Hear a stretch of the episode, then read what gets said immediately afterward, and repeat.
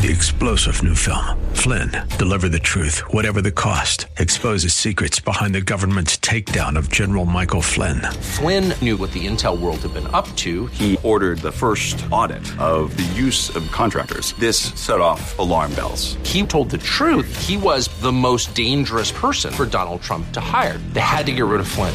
Flynn, deliver the truth, whatever the cost. Available now. Watch it today. Go to salemnow.com. Salemnow.com. SelectQuote.com slash The following program is sponsored by the National Prayer Chapel. that good old way, and who shall wear the starry crown? Good Lord, show me the way. Oh, sisters, let's go down, let's go down, come on down. Oh, sisters, let's go down, down in the river to pray. As I went down in the river to pray, studying about that good old way, and who shall wear the robe and crown? Good Lord, show me the way. Oh, brothers, let's go down, let's go down, come on. Come on, brothers, let's go down, down in the river to pray.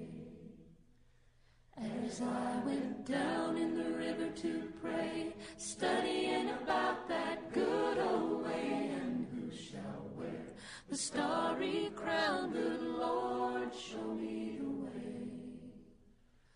Oh, fathers, let's go down,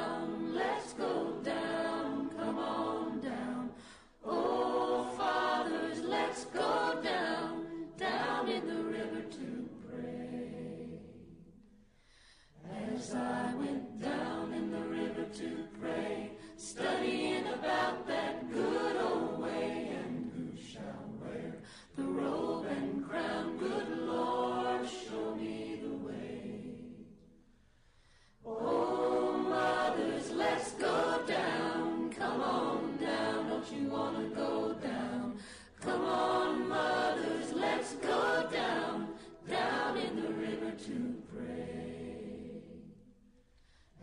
I went down in the river to pray, studying about that good old way, and who shall wear the starry crown? Good Lord, show me the way. Oh, sinners, let's go down,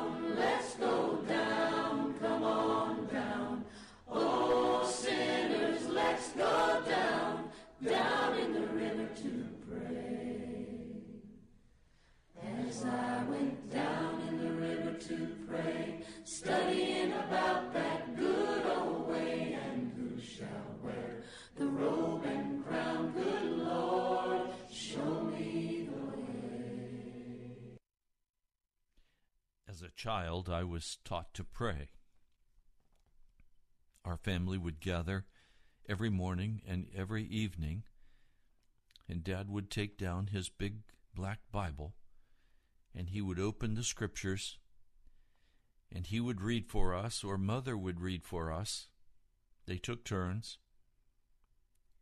And then we would kneel together to pray my mother, my father, and three of us youngsters.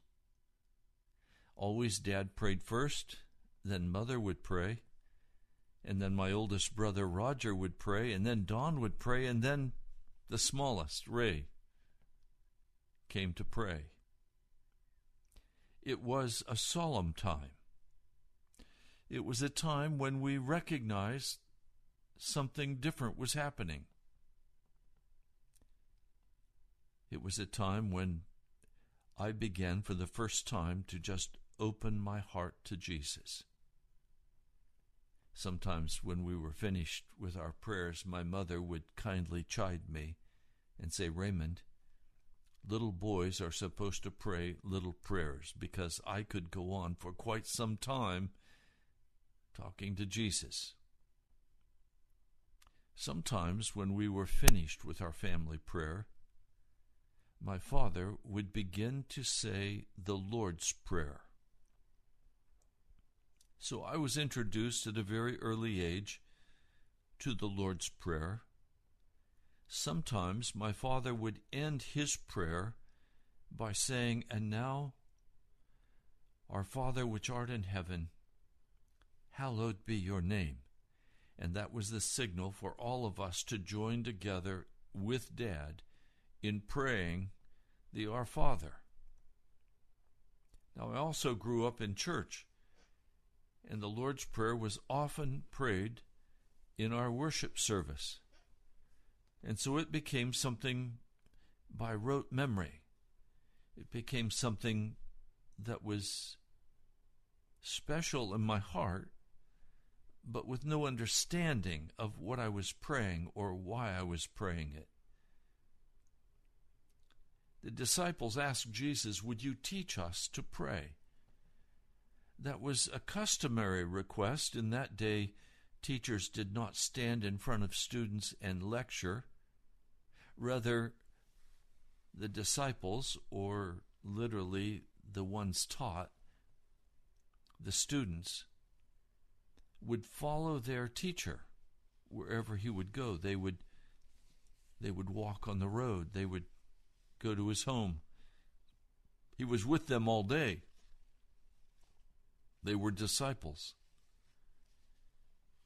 And it was in this setting that the disciples recognized that John had taught his disciples to pray, and that other teachers, it was the custom of the day to have even some very long pieces that were repeated time after time as a learning mechanism in the teaching by the rabbis and by even the secular Greek teachers. And so Jesus gave them a model prayer. This model prayer has been of great value to me. I still today follow the format of the Lord's Prayer in my own prayer life, expanding it into all of the areas that it introduces. But today I'd like to walk through just the exact wording of the Lord's Prayer.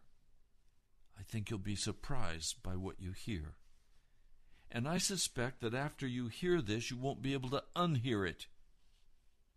I suspect it will change your life as it has changed mine. Now, I'd like to begin by praying. You're listening to Pilgrim's Progress. I'm Ray Greenley, the pastor of the National Prayer Chapel. Thank you for joining today. I pray this message encourages you in your heart and turns your heart toward Jesus and His love and grace and mercy. Now let's pray. Our Father, which art in heaven, hallowed be your name. Your kingdom come, your will be done on earth as it is in heaven. Give us today our daily bread, and forgive us our debts as we also have forgiven our debtors. Lead us not into temptation, but deliver us from the evil one. For yours is the kingdom, and the power, and the glory forever. Amen. You notice that this prayer that I've just shared with you begins with who we're talking to. That is of great import. I hear many people today praying, Dear God. That's not an instructed way to pray. Which God are you addressing? There are many gods in the world, false gods, but still treated as though they're gods. Allah is one of those. He is not the God of heaven and earth. He is not the ruler of mankind. He is a Mesopotamian moon god. And there are many other gods. There's Buddha and others that you can name Shintoism, Hinduism. Rome had a whole plethora of gods. But the Lord wanted us to know exactly who we were speaking to. And He wanted us to know that as we begin to pray, we do not pray, My Father in heaven. This is not just my Father. We're part of a family. And when we pray the Lord's Prayer, we begin to recognize the family ties that we share with everyone who comes and says to the Lord God of heaven, Our Father. Our Father.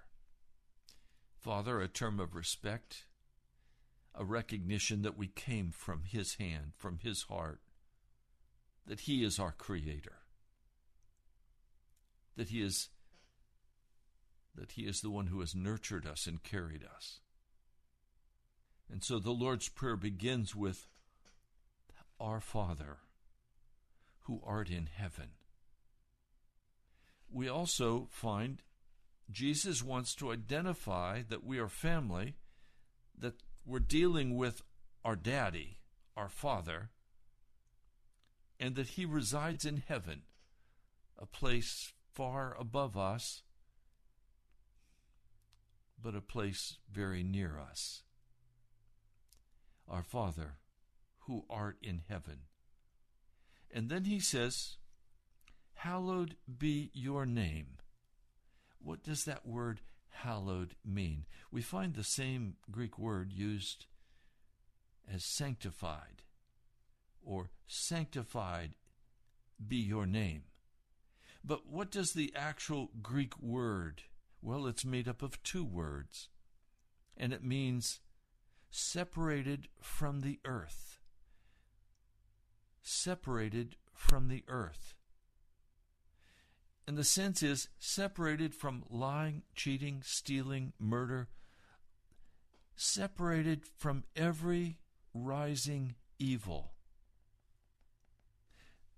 So, right up front, we know that we're family we come to a Father. We come to one who supplies our needs, who hears our cry. He dwells in heaven, and he is utterly separate from the earth's wickedness. He is separate from that which is bitter, from that which is evil. Hallowed be your name. For the Hebrews, the name meant everything, it identified who you were. And Jesus has said, This is Father. Now, we've known God by many names in the scriptures. Every name we receive about God is a descriptor of his salvation work for us through the universe, I don't think he's known as Father any more than Jesus is known as Jesus. Jesus is, he saves his people from their sin. So, whether you want to call him Father, Jesus, whatever the name you use for God, it is a descriptor a descriptor of the work of salvation, of loving outreach to the people, to the descendants of Adam and Eve. Then he says, Your kingdom come. What does that mean? Well, first, he's not speaking about a regional kingdom. He's not speaking about a geographic kingdom. He's speaking about divine authority.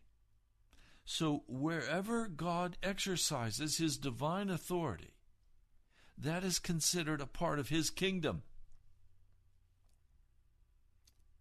And this Lord's Prayer is saying, Let your divine authority come upon the earth.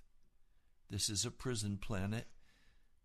This is a planet that is cut off from all of the rest of the universe. We are here because of sin.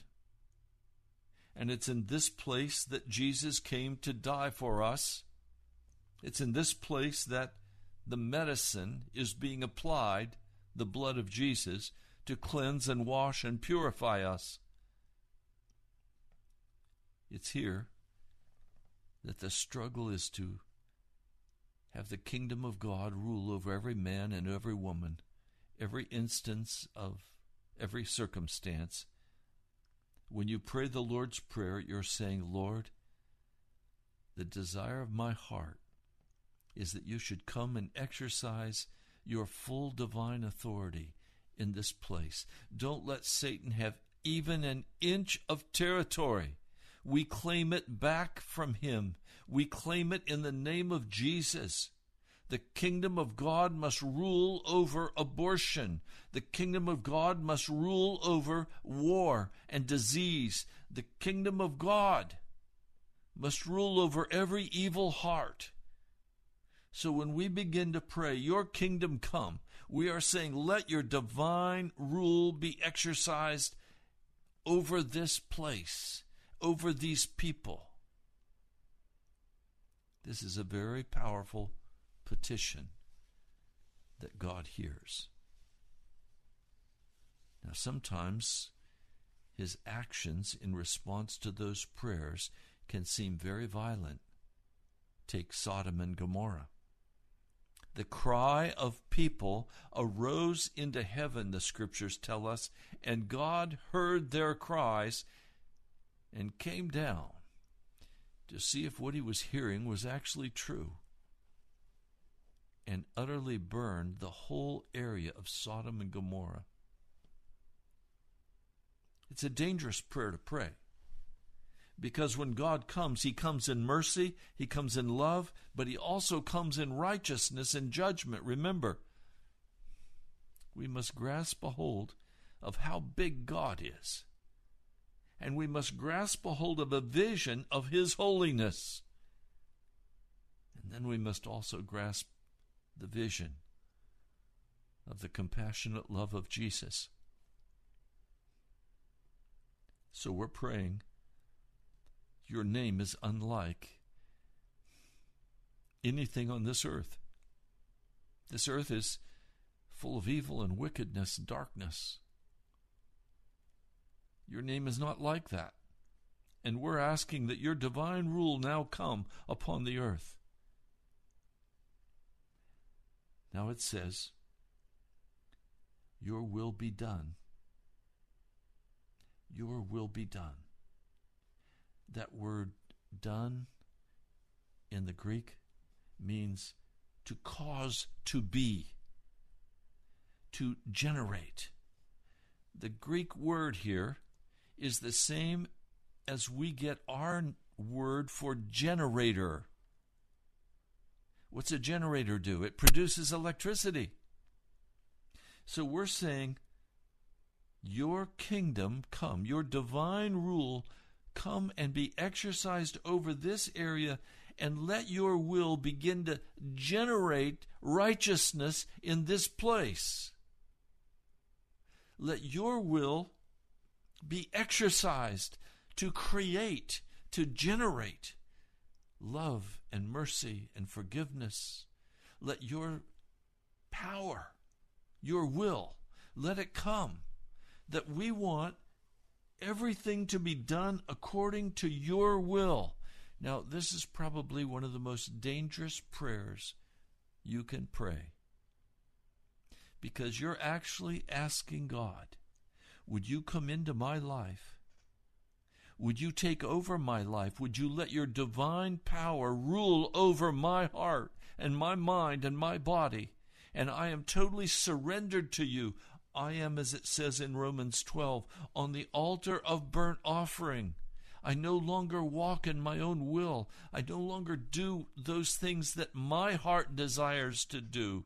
I want what your heart desires, Jesus. Let your will be exercised over my life, over the circumstances that I find myself in. Let your will take charge because it is a generating power, it is not a passive power. And God will begin to move in your life. He will change the circumstances. He will alter what you think should be done. He will not ask you what you think should be done. He will simply begin to move in power to bring about His will. Now, that's why if you pray this Lord's Prayer, you better be absolutely sure that you want to submit to the presence and power of God because this is a moving, generating power that we are asking God to bring in. We're asking Him to bring in a big generator and hook it up and start to produce the electricity that will change everything in our hearts and in our lives. To generate. Your kingdom come, your will be done. Your will be generated in our hearts. Don't pray this if you don't mean it. He will take away the sin of our hearts. He will cause those things which we have loved to become horrid in our mouths, in our hearts. He'll cause you to lose all taste for, for your cigarette or your alcohol or your fornication. He'll cause you to totally lose taste for pornography. If you, begin, if you begin to pray and ask God to bring His royal authority over your life, He will bring discipline upon your life and He will head you probably straight out into the desert. This is where Jesus was taken. He was without sin. He was baptized in the Jordan by John, and immediately it says the Spirit of God drove him or led him out into the wilderness to be tempted by the devil. For 40 days, he almost died out there in that desert. I've almost died in my desert. And new believers have come along who've not been taught properly the gospel of Jesus, and they scorn this old holiness preacher. I'm an old holiness preacher, guys. I'm not going to change. I'm going to call you to leave your sin, to walk washed and cleansed by the blood of Jesus. I'm going to say, if you call yourself a sinning Christian, you are lying to yourself because lying, cheating, stealing, sinning doesn't go with the word Christian. Christian is a person who follows under the divine authority of God and totally submits themselves to the will of Jesus and becomes a fisher of men, a soul winner. Be very careful how you pray this prayer. The Lord led me into the desert many years ago, and I'm still there. I don't understand why I've been here so long. I have lost just about everything that's of value to me. No, let me put it another way. I have lost everything in this world that I could have Jesus. I've lost money, social standing. I've lost friendships. It's cost me everything I have. But I have Jesus. And when I say I'm an old holiness preacher, and that's, I received a phone call this morning, and that's what a dear brother called me. He called me an old holiness preacher that won't change. Well, he's right. By holiness preacher, he meant a person who lifts up the cross of Jesus, announces the entrance into the desert and the change process now in the school of the Holy Spirit that must take place if you are to be transformed into the likeness and character of Jesus Christ. Well, you can keep your old sinful character and you can go to church every Sunday and you can even go and preach and sing in the choir and play in the band. But you're not going to heaven If you're walking in sin, you're lost. You can't enter the kingdom of God with sin. Nothing of a vile nature will ever enter the gates of the New Jerusalem. Many have tried to change me. They've told me I'm foolish, I'm fanatic. They've said, Why don't you just work as a normal person works? Why don't you work as a normal pastor works and just love people and build a great congregation and bring in the bands and bring in the concerts and bring in the special guest speakers and and do it all dolled up and people will come there. You're a good preacher pastor. Just do it right.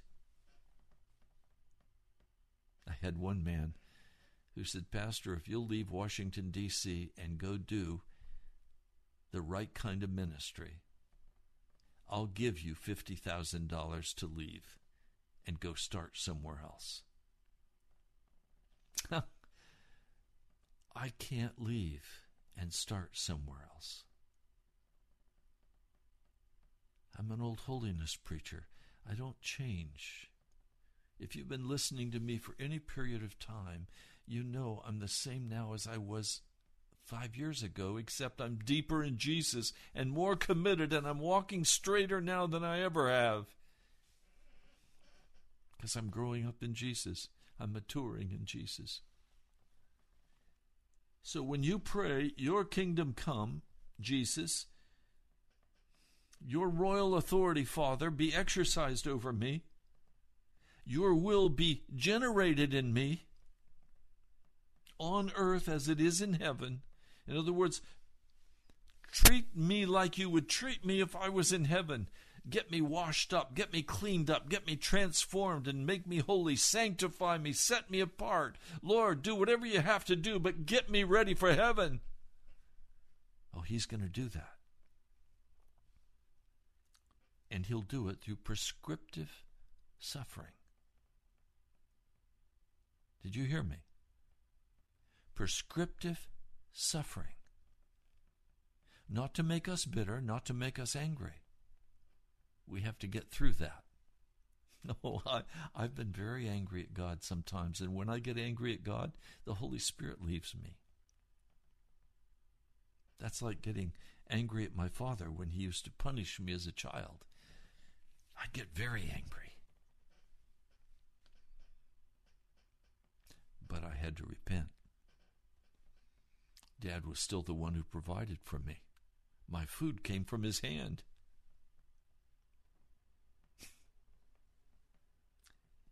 your will be done on earth as it is in heaven. And now, verse 11, this is Matthew 6, verse 11. Give us today our daily bread. Our food comes from the Father in heaven. And first and foremost, he gave us Jesus. And Jesus said, My body, my broken body, is real food, and my shed blood is real drink. Eat and drink my flesh, my blood. This is for your food. So, first of all, we have to recognize that all of the nurturance of our soul is found in Jesus Christ. And then at a very physical level, We're not entitled to daily bread. We're not entitled to eat. It comes from the hand of God as we follow His direction. The supply for this radio broadcast is a part of my daily bread. Jesus moves in your heart to give of tithes and offerings that it could be brought into the house of the Lord, that there could be bread in the house of God. And I come day by day and I break that bread and I pass it out to you because that's the Father's will. And if you'll listen, you'll grow in Jesus, you'll become discipled, and you'll be taught in the school of the Holy Spirit. if you write me off as an old crank, as I have been treated, then you will miss out. And you can go to church somewhere and eat ice cream and cookies. I have the meat and potatoes. I have the heavy food, the teaching about righteousness. Some of you just want junk food. I don't want junk food anymore. I want dinner. I want meat and potatoes. I want vegetables. I want real nourishing food. Give us today our daily bread. And then he moves on. Forgive us our debts. In other words, he's using an accounting term. Forgive us the expenses we've created by our wickedness, as we have also forgiven our debtors. This has been the theme all week. You either live in judgment or you live in mercy. You either live by the tree of the knowledge of good and evil, the tree of judgment, or you live by the tree of life. And when you enter the school of the Holy Spirit and you begin to cry out, Your kingdom come, your will be done, you're being transitioned to the tree of life until that tree of life is firmly planted in your soul and Jesus dwells in you. I'm going to come back to this at the end of the broadcast. He then goes to verse 13 and says some things that very few people understand, but we need to talk about. Lead us not into temptation. There is no part in this word that means don't bring us with an enticement to do evil. We're clear in the book of James, God cannot tempt. So when we pray, lead us not into temptation, the word is peirasmos.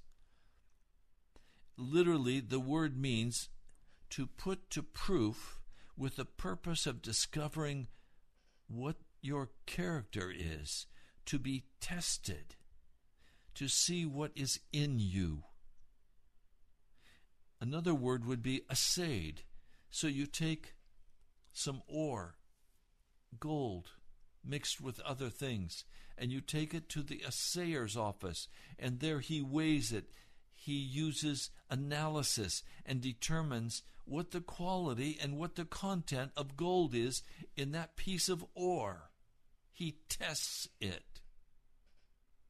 Job was tested by God to determine what he was made of. And that's why I'm so pleased by his response when he said, The Lord gives and the Lord takes.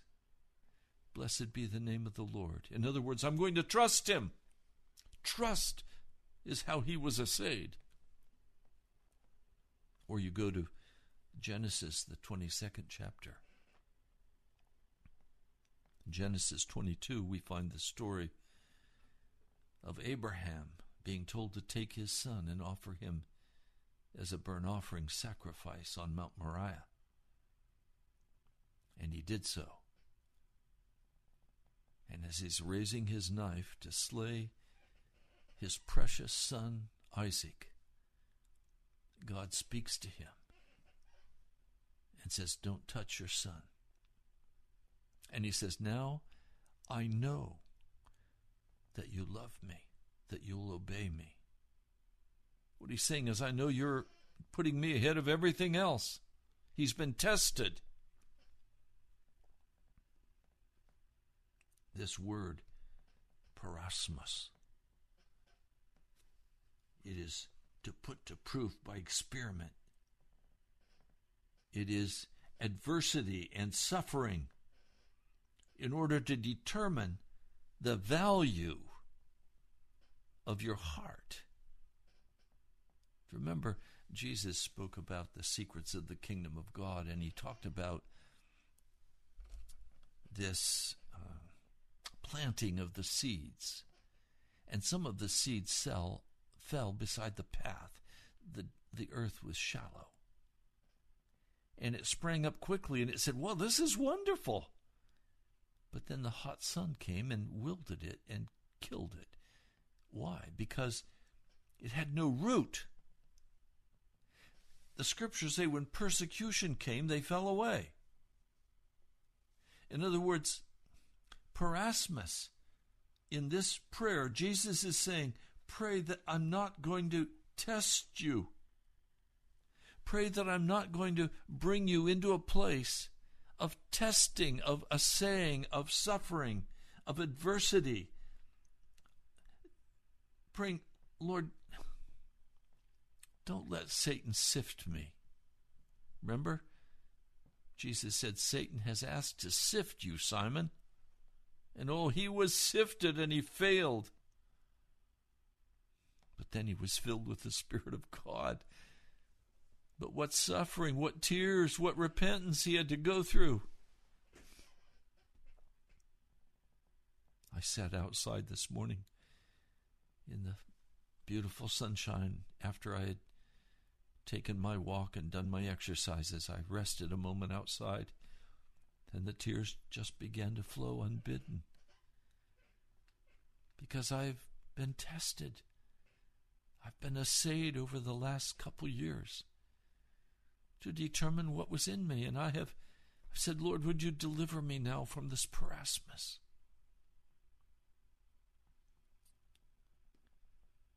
And then deliver us from the evil one, it says in the NIV. It's a totally incorrect translation. The word that we're dealing with here is uh, pana, poneros. It's an adjective. And it means toilsome, bad, hurtful. It's Strong's number 4190 if you want to look it up there in his Greek lexicon says full of labors, full of hardships, pressed and harassed by hard labor, perils and danger. So, literally, as Jesus is ending this prayer, he's saying, Pray that you will not be pierced through. Peirasmos is the piercing, the testing pray that you're not going to be put in a situation by your own decision and your own choice, which is often how we arrive in peirasmos. We decide to buy that new car and make those monthly payments, and then we lose our job and we can't make the payments, and our car gets repoed. That's a peirasmos. We created it. We didn't wait on God. We didn't get His direction. As I look back over my life, almost every peirasmos that I've entered into has been my own doing. Not waiting on God, moving forward out of the own desire of my heart, out of the loneliness of my heart, out of the hunger of my heart, not waiting on God, not feasting on His Word, and then always comes the toil and the pain and the evil that is associated with that peirasmos. Discouragement fills your heart, despair fills your mind. That's why he says, Deliver us. Deliver us from the evil. Not Satan, but from the pain and the toil of this situation. And some of you right now, as you listen, you are in the pain and toil of the piercing because you took a job that you should not have taken. You've made choices you should not have made. You married someone you should not have married. You said something you should not have said. You've gone somewhere. You've moved into a house you should not have moved into. You've purchased something you should not have purchased because you didn't wait sufficiently and hear the word of God. You acted out of your own desire. How many times I've done this? Part of the desert life is the painful peirasmos and suffering because of that choice. And glory be to Jesus. He says, Pray that you will be delivered from that painful toil, that the testing will be over, that you will not have to walk in it anymore, that you will be set free. The promise of God is that every snare will be opened and we will be released from every painful, hard time. But you see, Jesus learned through suffering. I wish I didn't have to say this to you. But most of us only learn through suffering. And we refer to that as the desert. And we stand by faith as we walk through the peirasmos and we walk through the the evil of that hour. We come back and say, Your kingdom come, your will be done, O God. Your will be done, O Lord. That's where the heart is.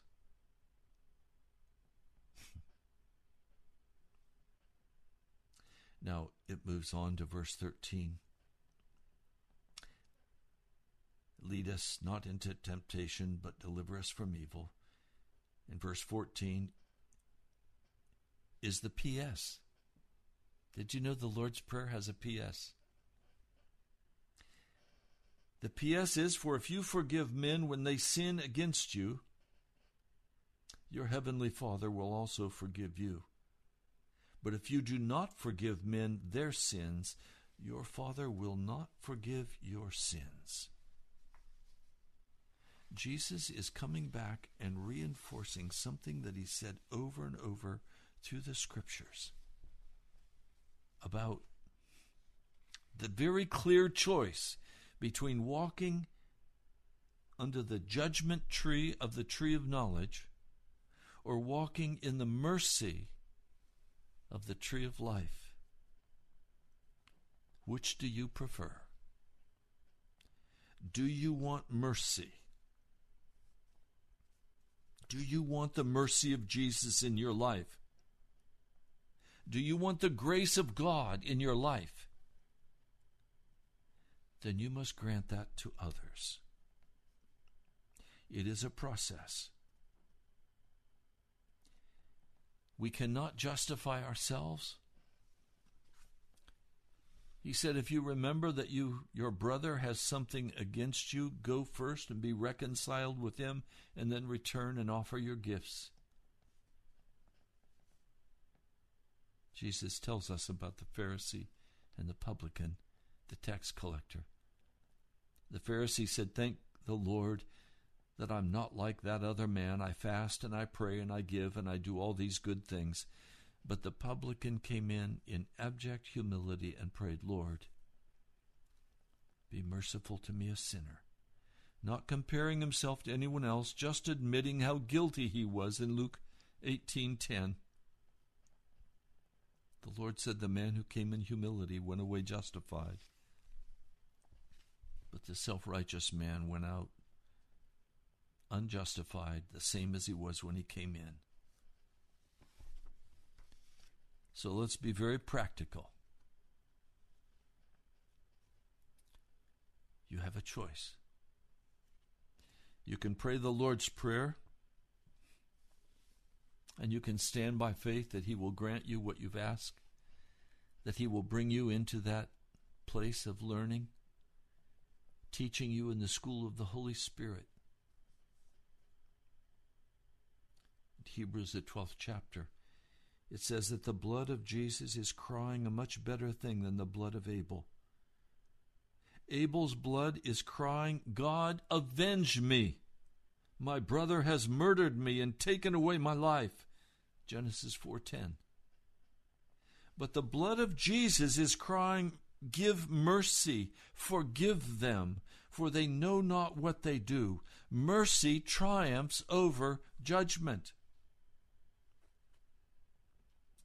Mercy triumphs over judgment. There's a passage of Scripture I want to turn to quickly as we're coming to the end of this broadcast. It's found in 1 Corinthians, the 11th chapter. It's the Apostle Paul. He's speaking to the church at Corinth. For I received from the Lord what I also passed on to you. The Lord Jesus, on the night he was betrayed, took bread, and when he had given thanks, he broke it and said, This is my body, which is for you. Do this in remembrance of me. In the same way, after supper, he took the cup, saying, This cup is the new covenant in my blood. Do this whenever you drink it in remembrance of me.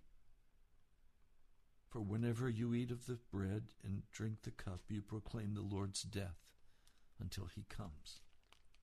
Therefore, whoever eats the bread or drinks the cup of the Lord in an unworthy manner will be guilty of sinning against the body and the blood of Jesus a man ought to examine himself before he eats the bread and drinks of the cup. For anyone who eats and drinks without recognizing the body of the Lord eats and drinks judgment on himself. That is why many among you are weak and sick, and a number of you have fallen asleep. But if we judge ourselves, we would not come under judgment. When we are judged by the Lord, we are being disciplined so that we will not condemn the world. So, my brothers, when you come together to eat, wait for each other. In other words, Paul is saying, look, when you come and you sit down and you take the Eucharist, you eat this wafer, you drink this blood. When you come to the communion table of the Lord,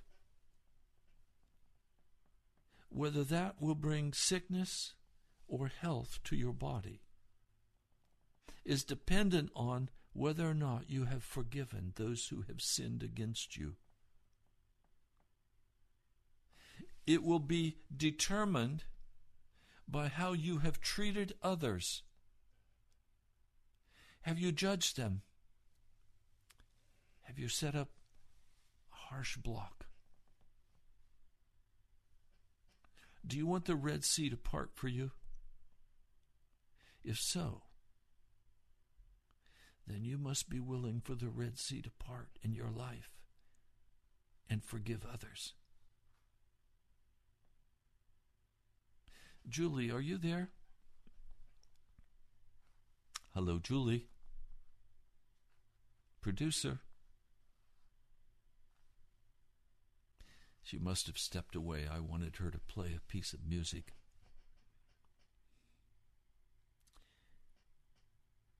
Do you see why it is so necessary for you and me to understand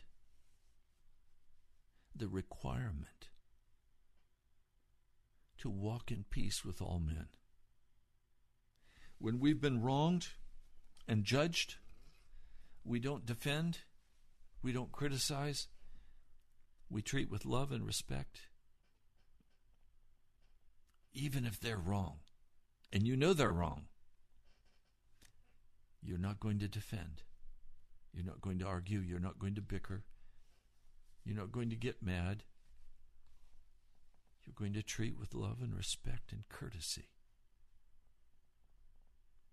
This is the call of God on our lives.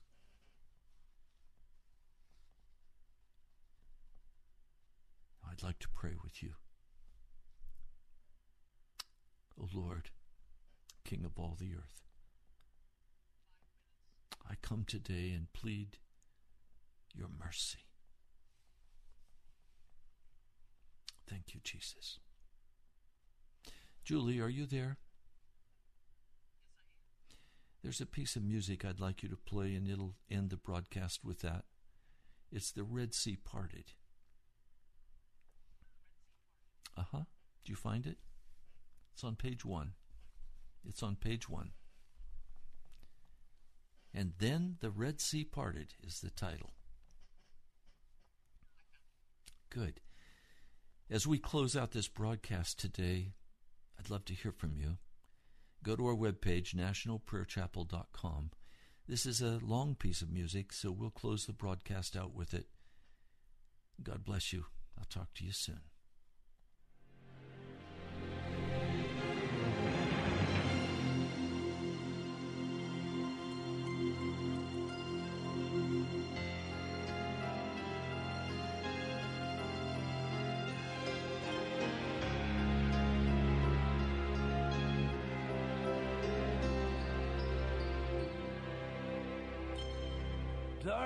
Waters lay before them, dark forces came behind.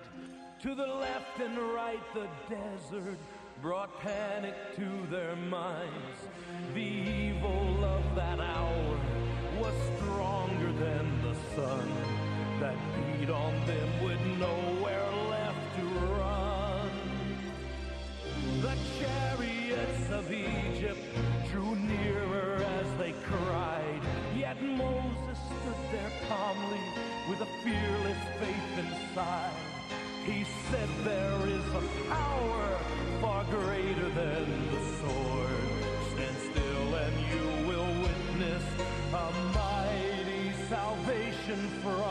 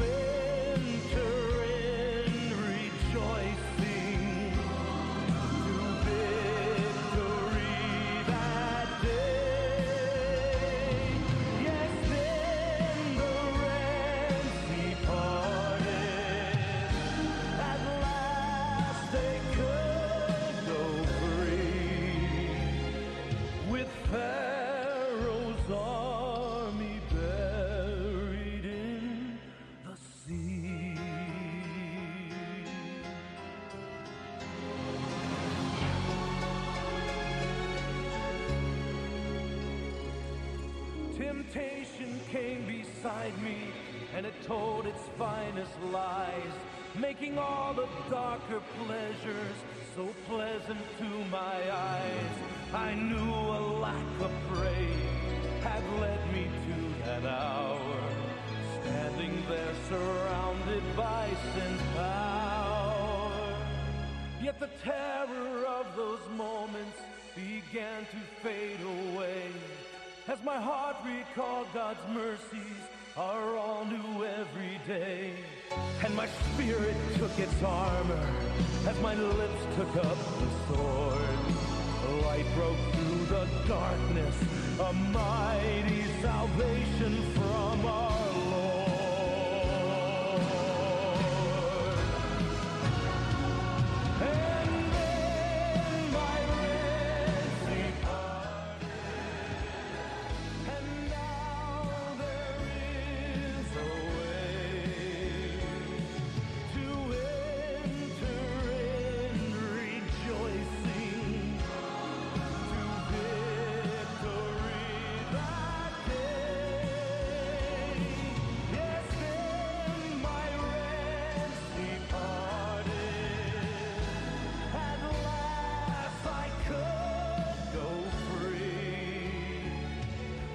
child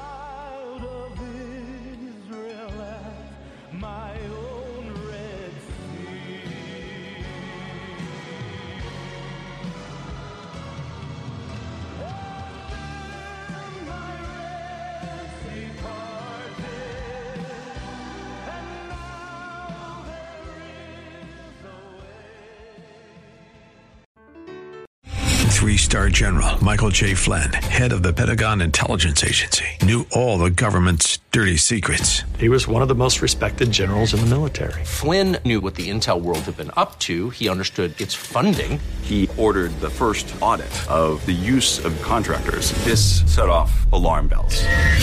The explosive new documentary, Flynn, Deliver the Truth, Whatever the Cost, and covers the facts behind this scandal. Flynn told the truth. He was the most dangerous person for Donald Trump to hire. I find out the worst enemy that I'm going to face in my life is right here in America. They took my assessment and they wanted me to change it. And I was like, I'm not changing it. They had to get rid of Flynn.